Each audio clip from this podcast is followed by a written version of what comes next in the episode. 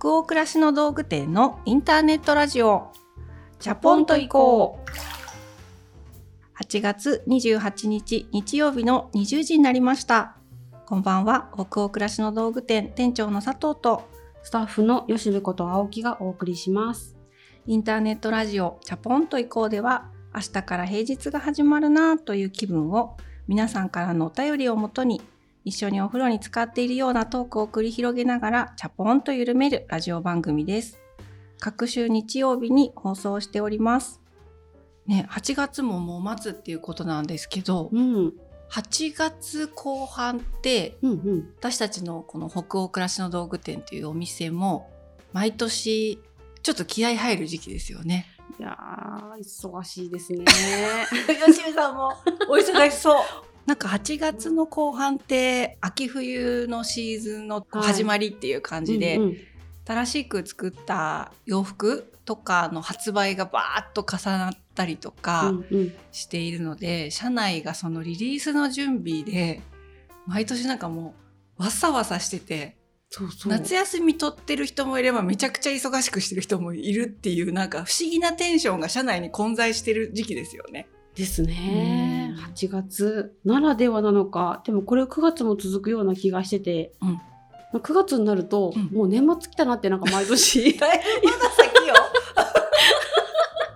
でもね、吉部さんたちがやってるストア編集グループっていうそのね、商品の紹介ページ、その販売するためのページを作るっていう舞台は、その気持ちわかる。時空がおかしくなってきますよね。そう。社内でそんなテンションの時期なんですけれども、チャポラーさんに今日お知らせしたかったのが、ちょうど10日ほど前、8月の18日からですね、毎年もう恒例って言ってもいいのかな、お買い物当店でしてくださった全てのお客様にと来年度の手帳をプレゼントするっていう企画がありまして、うんうんその手帳を暮らし手帳ってカタカナで暮らしって書いて暮らし手帳っていう名前を付けてるんですけどちょっと自分たちで言うのもあれかもしれないですけどプレゼントでもらえるとしては、まあ、なかなか良い手帳ですよね。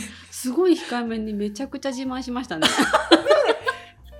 手帳あれいい手帳。1年間しっかり使える本物の 手帳という。そうなんですよいいかね。本物の手帳ですね。そうですね。うん。で私たちのお店が今年9月18日でうん。15周年の開店記念日を迎えるので、またそのあたりのタイミングがいろんなお客さんと一緒にそれを楽しくシェアできるような企画用意してるんですけれどもそれに先立ちまして今年はその暮らし手帳の表紙がですねちょっと例年と少し異なって特別感を演出しております。うん、毎年可愛いんだよ。毎年可愛いんです。今年はまたさらにちょっとその可愛さが1段2段アップしてる出来なのではないかなと思っているんですけどうん、イラストレーターのミルタタさんっていう方に特別にその表紙のためのイラストを描いていただきちょっとくすみと落ち着きのあるゴールドの白押しを使ったうん表紙なんですね。うん9月からすぐ使える仕様になってます来年いっぱいまでなので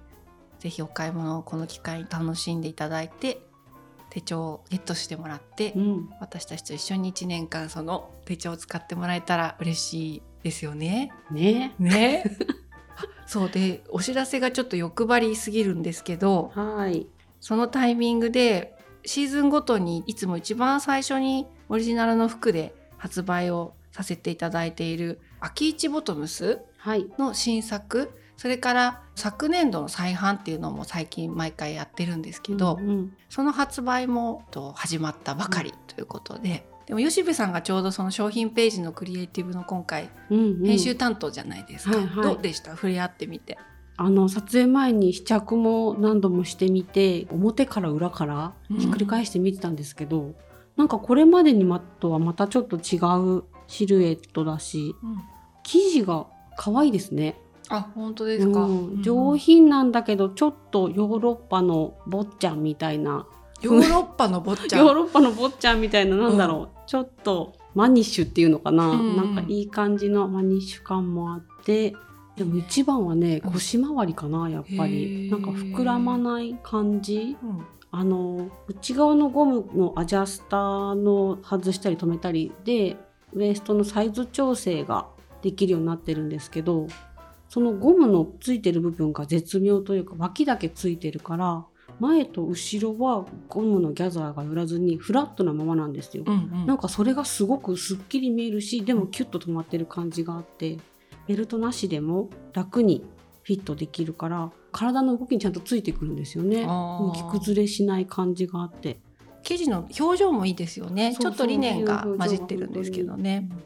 あとね靴の合わせるのがすごい楽しいと思う。あのスニーカーも、フラットなシューズ革靴とかもレザーシューズも合うし裾折り返してもいいし大きいボリュームのあるスニーカーにもなんかこうタプッとそのシルエットが、ちょっとこうたたゆむ感じだよね裾のところがタポッと。普通のボリュームで裾のシルエットもちょっと変わってきてカジュアルだったり上品だったりっていうのが楽しめるのでちょっと履いてもらいたいですね。うん本当に履いてもらいたいです。スタッフすごい人数で、うんあの試着をしまくったうん動画とかも間もなくねこの放送の後になるかなとは思うんですけどそういう番組も公開予定なのでぜひ迷ってる方は動画も参考にしていただいたりして決めに行ってほしいなと 思いますね。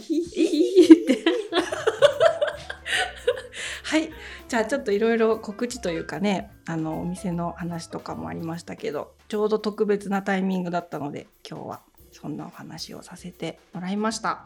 はいじゃあチャポラーの皆さんからお便りいただいていますので今日もご紹介していきましょうかね。福岡県にお住まいのラジオネームチコ太郎さんからのお便りです。113夜の居心地話を聞いて一人の時間に家で自分がどこにいるか思い出してみようと出勤中の車の中でラジオを聞きました。そのまま駐車場に車を止めてチャポイコを聞きながらレース編みをしていると今って居心地いいかもと気づきました。気候の良い時期は40分ぐらいかけて自転車で出勤するのですが真夏は車での出勤に変更しています。それでも同じ時間に家を出るので、車内での15分編み楽しんでおります。はい福岡県のチコ太郎さんありがとうございます。あいいい居心地のいい場所を持っていらっしゃいますね。ねえそのちょこっとの編み物を楽しむっていいなぁ、ねうん15分この出勤前に車を止めてうん。車内で15分編むっていうところにラジオをねね流していただけている。ええありがとうございます、ね。あそっか。そのラジオをともにねそうそ待ってたんですようね。ね。でも確かに家だけじゃないですよね、うんうん。なんか。これねうん。2人読んで今本当に今思い出したんですけど、ううんちの母が全く同じあことをされている。そう。ラジオは聞いてないけれど、うん。この車の中でちょっと休憩する時間とかにあの編み物やってる。たりあとススマホのゲーム。あつむつむですか？そうつむつむやったり。永遠にやってるんですけど母。まだやってるのかな？なんか波があると思うんですけど、うん。ブームが、うん。でもこれからまた一仕事やるかっていう合間の5分とかに、うん。つむつむで邪念を蹴散らして、うん。なんか 頑張るみたいなんですね。じゃあつむつむか編み物なんだお母さんも。そうそう。編み物もね、信じられないぐらい、これ誰が被るのっていうぐらい帽子とか、ベストとかを製造して、それを LINE 通話の画面で見せてくれるんですよね。うんうん。まあその話をずーっと聞いてると、うん。なんか母の YouTuber 見てる、ゆ母の YouTube チャンネル見てる錯覚に陥って、カメラの位置とかも最適なんですよ。自分が全部映る位置にこう置いて通話してて、で、これが最近作ったやつでみたいな、ベレー帽みたいなのがボーって積まれてあってえよしべに送ってきてくれたりとかはしないの？で、これ送ろうかって言うけど、あ、大丈夫って。えじゃあこっちこれやったらいる？みたいなのですごいなんかこうブランケットみたいなのをうわーって出て最高に可愛かったんですけどそれは。でその着てるものもかなって聞いたらなんかそのすごい。うん。だから編み物が。すごいんだね。そうすごいんですよ。でも誰に着せようとか自分が着ようとかじゃなくても編むことがうん。ある種の瞑想じゃないけども、自分にとっての必要な作業いなんだろうね。そう。うん。ただただ楽しいらしくて。ゲーム感覚と同じなんだろうね。テトリスをはめては崩すみたいな感じなんでしょうね。なんかすごいなっっていうのをこのお便り読んで思い出しちゃいました。ちょっと脱線しましたけど、ね、吉部のお母さんもじゃあ一緒ということでね、ははい。い、でも居心地の話聞いてくれてお便りいただけてすごい嬉しかったです。ありがとうございます。ありがとうございます。じゃあ次のお便り行きましょ東京都にお住まいのラジオネームパルコに恋してるさんからのお便りです今年の3月に縁あって結婚し生活の変化に戸惑う毎日です。頑張って作ったご飯も食卓に出した瞬間になくなってがっかりしたり自分のものだけが散らかっていて恥ずかしくなったり仕事との両立や新しい場所での生活にキャパオーバーで熱も出しやっと余裕が出てきた今日この頃良い夫婦とは楽しい生活とはということを探すためもがいた中にチャポイコとの出会いがありました。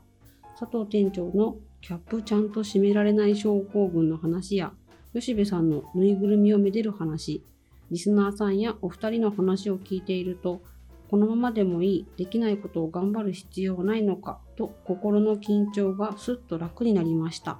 本当にありがとうございます。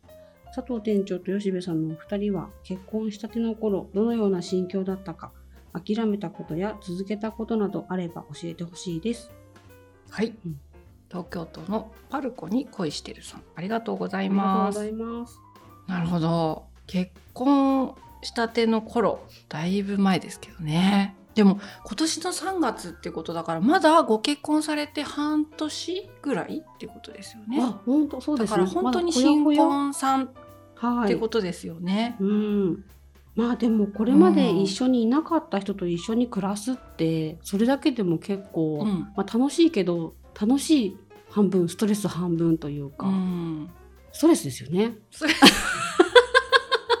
やっぱりねなんかの回でもなんか2人でねうん。話したような気がしますけれど、変化ってやっぱりストレスよそうそう変化ってストレスいい変化も そうそうそう。悪い変化も。そう転職とかまあ結婚とか新しいその学校に入るとかって喜ばしいことでもあると同時に、うん。やっぱり環境がガラッと変わるので、うん。負荷がかかるからこの方も熱出してって書いてありますけど、うんうん。私もね高熱出してましたよね。腎炎になりました。あー熱出たね。私もね意味もなく一人で動物園に行きたくなったりしてましあた。本当、うん、多分あれストレスだったんだと思います。だからそういうものなんだよね。なんか、こう結婚したらこうとか思い描いてるものもうん。まあ一部あるのかもしれないんだけど、実際はまたそこから新しい鍵括弧生活っていう感じだから、うんうん。本当にその中でまたいろいろ自分の至らなさとかに新たに気づくっていう日々だったないや本当に私たちって至らないねって言い合う20年みたいな。いや本当ですよね、私もあの近所にお互い一人暮らししたんですよ。同棲とかせずに、うんうんはいはい。だからそれぞれ自分の家を最後まで確保したかったタイプなので、うんうんまあ行き来はもちろんしてたんですけど一人暮らしのアパートから新居も近くてい二人の家っていうのがうん。なんかあの時の心境は覚えてるね。あ一人暮らし終わるんだなみたいな感じと、二人で暮らすのかっていう。何とも言えない喜びももちろんあったんですけどいろんな心境がないまぜだったなと。思いますね。うん。私どうだったんだろうな。でも会った瞬間にもう暮らしが始まった感覚があったんですよね、うんうんうん始まってないんですけど、うんうん。なんか貧しい学生だったのでお米をもらったりしてたっていうのがその生活が始まってる感じがあったのかもしれないんですけどなんかそれがずっと続いてるっていう感じです、うん。そうだね。だから特に流れで決意もなくだけど続けてこれてるのはまあストレスはあるにしろうん。楽しいことうもん。あるからだし、発見とかもあるし自分も変わっていくけど相手も変わっていくしなんかその変化が好ましい変化だったりもするので、まあ、続けててよかったなぐらいの感じですかね、うんうんうん。ちょっと当時の心境はあんまり思い出せないけど。うんうんあの応援してますって言えるほど気づいてきてないんでね私たちもね。そうなんですよね。年だけは重ねてきたなけどまだまだ子育て真っ最中で奮闘してるしね、うん。何もなんかこう気づけたって言えるようなまだ振り返れるようなところの地点にはいないけれど、まあでも楽しいこともあれば大変なこともあるっていうのはどの地点も一緒なんでね。うん、お便りありがとうございました。はい、じゃあいよいよ今日のテーマに行きましょうか。今日はね、持ち込み企画というやつですよ。うん。植物と暮らすっていうことをテーマに喋っていこうかなって思ってます。これまでもね、たびたび何度か植物テーマとかインテリアとかのお話ししてきたかなと思うんですけれど、なんかね、よくいただくんですよ、お便りで。ね。うんうん。お花は、選び方は、飾り方は、観葉植物はどんなのがいいのか、虫が出たらどうしたらいいのかとか、いろいろいただくんですけど、なんかそれについての回答っていうのはできないけど、うんなこうしてるよみたいな話が久しぶりにできたらいいのかなと思って持ち込んでみました。はい。はい。そう、本当にあの、このラジオを聞いてお花を生活に生けることをやってみたいと思ったとか、観葉植物憧れてたけど、うん。なんか一回挑戦して枯らしたから二度とと思ってたけど、うんうんやっぱりチャポイコ聞いてもう一回挑戦したいと思ったってお便りたくさん届いているじゃないですか。ただいろんなその育て方とかメンテの仕方ご質問いただくんですけど私自身も、まあ、吉部さんもそうだと思うんですけどそういうプロではないのと、いろいろ長年好きだから自分たちでトライアンドエラーを繰り返す中で付き合いやすい植物とか自分なりのメンテの仕方を見出してきたっていうことで、うん。それが正解か不正解かっていうのがわからないから、今回ねちょっとあの私たちの北欧暮らしの道具店っていうサイトとかアプリそれから YouTube でこれちょっと連動をさせてあ連動企画ってやつ？そうなのよ。これ持ち込み企画じゃなくてね連動企なるほどね。その連動に乗ってるのねこの画そラジオはね。うそう。なのでなんか私たちがそういう技術的なご質問とかに答えるっていうのが難しい範囲については、うん今回ですね観葉植物とか植物と付き合う基本中の基本みたいなことを、フラワースタイリストの佐藤由美子さんっていう方のご自宅に読み物記事と動画とで同時取材に行かせていただいてはい。記事が8月の25と26にもうすでに当店のサイトとかアプリでアップされていて、はい。かつそのちょっと前の8月23日にはうんうん。とそれの動画バージョンの番組も公開されているはずなんですね、YouTube チャンネルの方で。はい。なのでラジオ読み物 YouTube の番組っていうんううん。3本がこの連動した企画になっているのではい。私たちは最近こんな植物と仲良くしてますとかっていう植物をどう最近楽しんでるかを多分おしゃべりしまくる回になると思うんですけどもっとどうしたらっていうノウハウ的なこととか佐藤由美子さんの素敵な植物ライフを見たいっていう方はうんもうあちらの方へってうんいう感じです。眼福なはず。はい、ときっと眼福なはずです。はい、ということで、はいえーっと企画の概要はねそんな感じなんですけれど。は特にこの2年コロナ禍の中で家時間も増えたりして、いうん。私も家の中はもともと植物もりもりだったんですけどマンションにちょっと小さなルーフバルコニーがあるんですけど、うんうん。そこをベランダガーデンにするっていうのにハマっていまだにうんせっせと世話してます。3年目？もう3年目だね。でる。うん。外の植物もやっぱりダメにしちゃったのもあるし、うんある季節にはわんさか花が咲くけど、うんうん。その花が終わった後にうん。どうしていいのかわからなくてうまく育てられなかったっていうものもあるし、冬になっちゃうと枯れ木ばっかりになっちゃうベランダ寂しいから、どういうのを基本置いとけば年中グリーンがあるんだろうとか、うん。そういうのは3年目にして少しずつ掴んできてうん今って感じです。3年でそんなにできるってすごいねそうでなんか私 YouTube のいろんなお庭系の YouTube とか流してる方たくさんいて、一時期すごいその勉強してたんですけど、うんなんか私料理とかもなんですけど何かを見ながらその通りにやるっていうのがすごく苦手なんですね。うんうん。わかりだます。からなんとなく概要をつかんだらあと自己流で、うん。でトライアンドエラーを繰り返しながら自分でこう仲良くなっていくっていうのがうんうんうん何においても好きで、だから最近はあこの植物だったら自分なんかでもベランダで元気に育てられるって分かってきたのがいくつかあって、うん。えーなんだろえっとねそれがユーカリの鉢植えううん。とローズマリーと、まあ、オリーブ。うん。この辺りはずっと一年中緑なんですよ。はいはいはあんまりこう落葉したりもしないし、基本的に日を当てて水やりをしてれば、うんずっと枯れずに冬の間もローズマリーとかって、うん緑でこう元気にプランターを張ってくれてるので、なんかこの辺りはもう基本ベランダを賑わす植物としてうん。もう育てようって決めてそれはやっていてあとはミント系。あミントは強いし、うんまあ、増えすぎちゃうっていう怖さもあるんですーけど、うん。ミントって言ってもレモンミント、うんパイナップルミント、うんアップルミントペパーミントとか片っ端からいろんなミントを 育ててうん、わあいいな。そこさひとなでするとさ手がこれたまんない。夜中とかにしかなかなか平日はベランダにゆっくり出れる時間ないんだけど、うんうん。本当に23時過ぎとかにもうお風呂も入って濡れた髪とかを乾かすために外で出てタオルでこうむしゃむしゃってやりながら、さわーってその、うん。あらゆるミントを撫で回すのよ。うんうんうん。それをね嗅いでみて。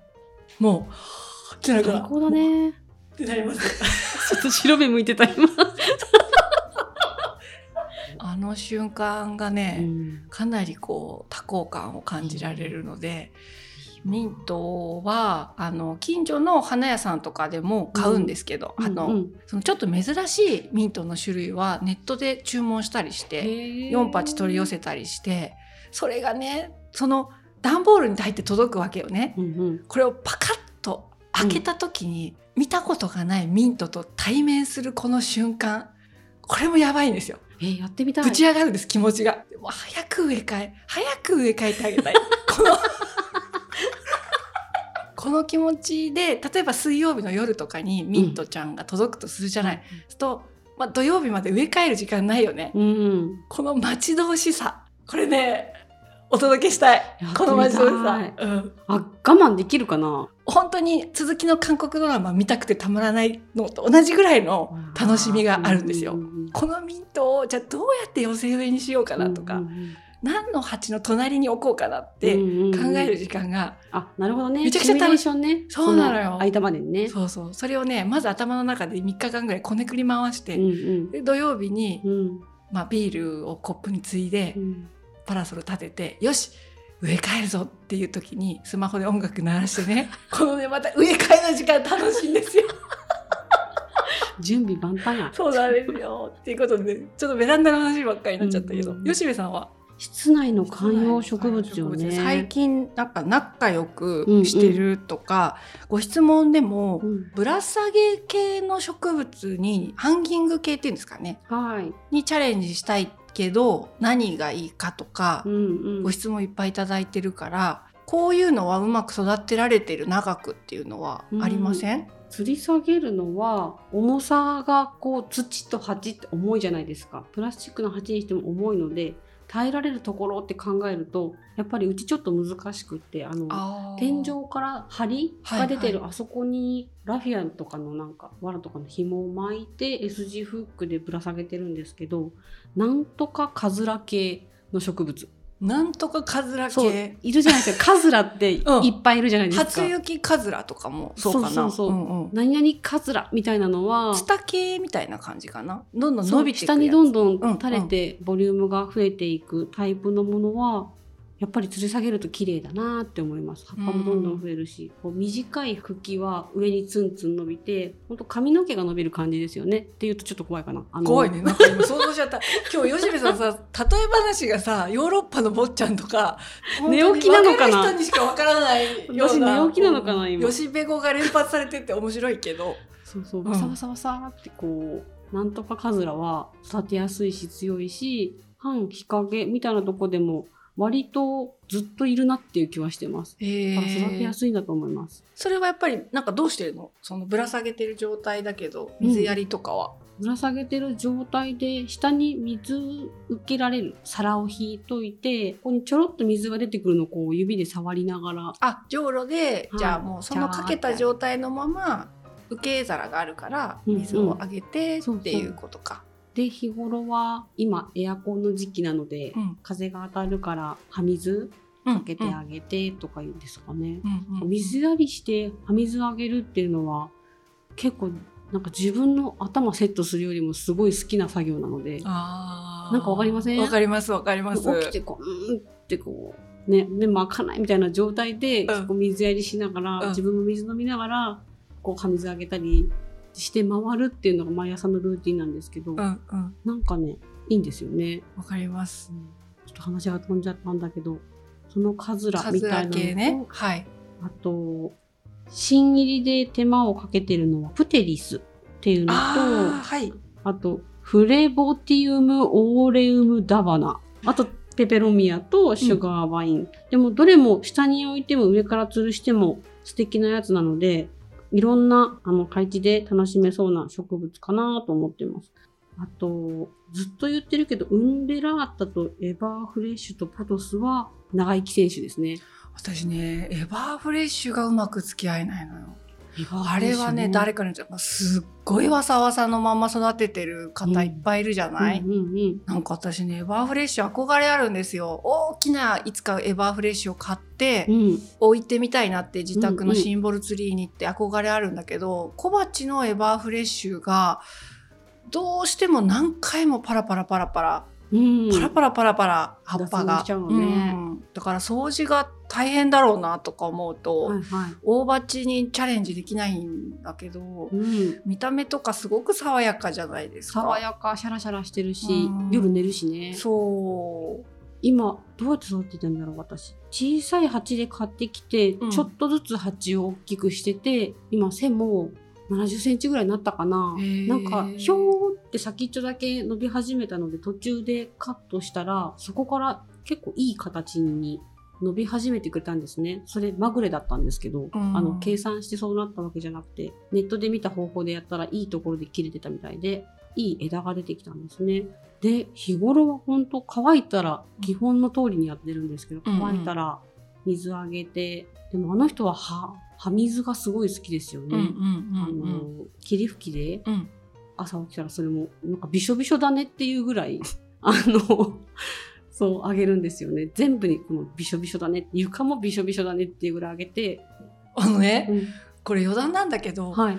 今今日ねちょっと8月1日にね入社したばかりのあのスタッフがね、うん。チャポイコの見学来てくれてるんですけど入社した時に折り絵みたいなのをするんですよ。うんうんで彼から事前に質問をねもらってそれに答えるみたいなうん。でその動画とかラジオを扱ってるチームに入社してくれたので当然ながらそういう質問が来るとうん。思っていたらその質問項目の一番最後に佐藤さんはすごく植物を育ててるイメージがあるんですけど葉水をすると床びしょびしょになりませんっていう質問が私そのまあさわーっと床がしっとりするくらいはあるんですけど、はいはい。びしょびしょになるほどに霧吹きした方がいいんですか？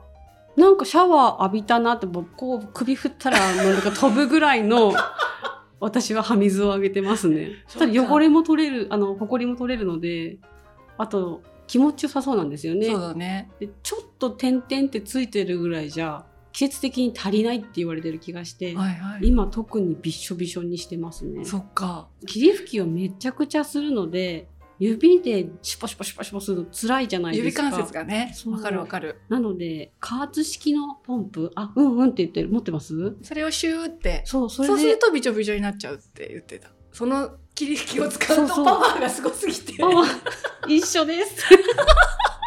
でもあのパワーがないと、寝ぼけまなこではなかなかできないかもしれないですね。そして、その濡れた床、うんどうするんです？それを知りたがってました彼はあの MQ クロスモップ。それあのでうちでも水だけで、販売してるそう、水だけで汚れが取れる。床掃除のチャンスなんですねそうですね。私も加減はしてて、今日はいいかなっていう時は、うんまあ、乾けと思います。今日乾けるよな、自力でっていう。天気もいいし。それぐらいの力お前あるよなって天気から乾けるよなって放置していきます。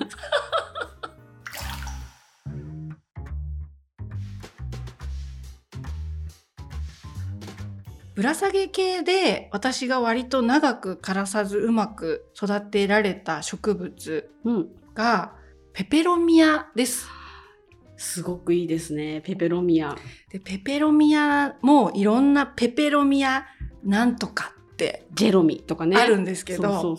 最近非常に仲良くしているのは見た目がちょっとスイカみたいな葉っぱちょっとしましま模様がついている、ペペロミアアングラータっていうのが割としばらく土がカラッカラでもうんうん葉っぱが茶色くなったりして焼けちゃったりしづらかったり、うんあの付き合いが少しズボラでも元気でいてくれる。で下に向かってつるみたいに伸びていくのでうん格好もいいしうん。すごく育てやすいなって仲良くなれたのが今言ったペペロミアともう一つよくご質問いただくのが本当に名前がずっと分かんなかったんですけど昨日夜中調べ上げましてエピフィラムクリソカルディウム。後でテキストにしてチャポイコンの記事にちゃんと貼っておくようにしました。皆さんそれコピペして検索していただいて。これがねなんて言うんだろうな。ブリブリした葉っぱなんですよ。ああよく苔玉とかになって売られてる時もあるかもしれないし、うん鉢になってるのもあるうちは鉢でぶら下げてるんですけどあのソファーとダイニングの間にいろいろドライフラワーとかと一緒にぶら下げてるところの、結構シンボリックに目立つからお問い合わせよくいただくんですけど、でもこれが珍しく私としてはかなり長くうん。付き合えててでこういうのも植物屋さんで聞いた時にそんなにしょっちゅうお水あげなくていいですよでうんうん。それこそ葉水とかを定期的にしてくださいってで時折鉢の下から水がジャーって出るくらい、うん。その水を通してあげてくださいって言われてたんだけどどうしてもそれでは元気に育てられたんですね、うん。言われた通りにしてるんだけど。ででも枯らしたくないから自分なりにどうしたらいいんだろうっていうのをすごい研究して、最近そのめちゃくちゃ元気にする方法が一つ自力で分かったのが、なんかねこうお風呂に浸からすみたいに、大きな野田ホーの植物手入れ用のたらいを持ってるんですけど、はい。あのたらいに水を張ってそこに数時間漬け込む。でその後お水から出して少しその水が足りないくらいに乾かしてからまた元位置にかけるっていう風にするとそれね1ヶ月に1回とか漬け込むくらいのペースでうんプリップリを保てるんですよね。なのでその一回お風呂に入れてあげる気持ちで水をしっかり吸水させると翌朝ねこの指の先までう元気になってるのもうこれがまたさっきのミントの時みたいに喜びにあふれる瞬間なんですよ。いや本当に分かりやすく返事してくるなっていうね。嬉しいよね、うん。植物って反響をくれるじゃない。くれるくれる。もちろんそのインテリア目線でも素敵な空間になるとか、目が癒されるっていう良さもあるんだけど、やっぱりこう仕事とか人間関係に私適応して、すごく植物を育てるっていうのが学びがあるんだよね。うんううん。ん、なんかその置き換えるっていろいろ考える、いろんな時があっていいんだなとか、うんうんこうケアされるとまたこういう風になったりすることもあるんだなっていう時に仕事でもなんか会社でもいい時期とパッとしない時期ってあるじゃない、うんうんでもその特にパッとしない時期にどういう風に考えてうん。持ちこたえようかなっていう時に、日々のルーティンに植物の世話をするっていう行動があることでなんか学ばされることがめちゃくちゃあるのよね。本当そうかも、うん今パッとしない植物うちの中でウンベラータなんですけど、うん切り戻して枝ぶりがパッとしなくなったんですけど、うんまあ今途中ですもんね。プロセスだもんね。ね何か新しいことを思いつけない時ってあるじゃん。やりたいこととかっていう、そういうポジティブな方が出てこないっていう時もなんかこう植物と暮らしてると自分に言い聞かせるのが今そういう真新しいこと要は花を咲かせるようなアイデアを思いつかなくても、目についてるあここ問題だなとか、うん。ここ課題だなみたいなのを積むことからコツコツやろうって思うんだよね。でもなんかそういうのがやっぱり植物と暮らしてなかったら体感的にこう分からなかったこともたくさんあったかもなって。うんうん確かにな。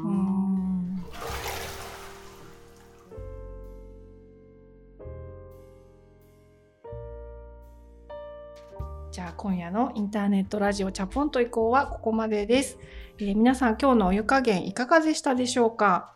ね久しぶりでしたねでも。なんか植物事情これだけ。うん、ね。まあまあそう。熱いわ。なんか厚めじゃない？楽しかった。楽しかった？うん。すっごく私はね。ときところどころであの鼻の下の汗を拭ってたからすごい 沸騰してんなって。楽しすぎた。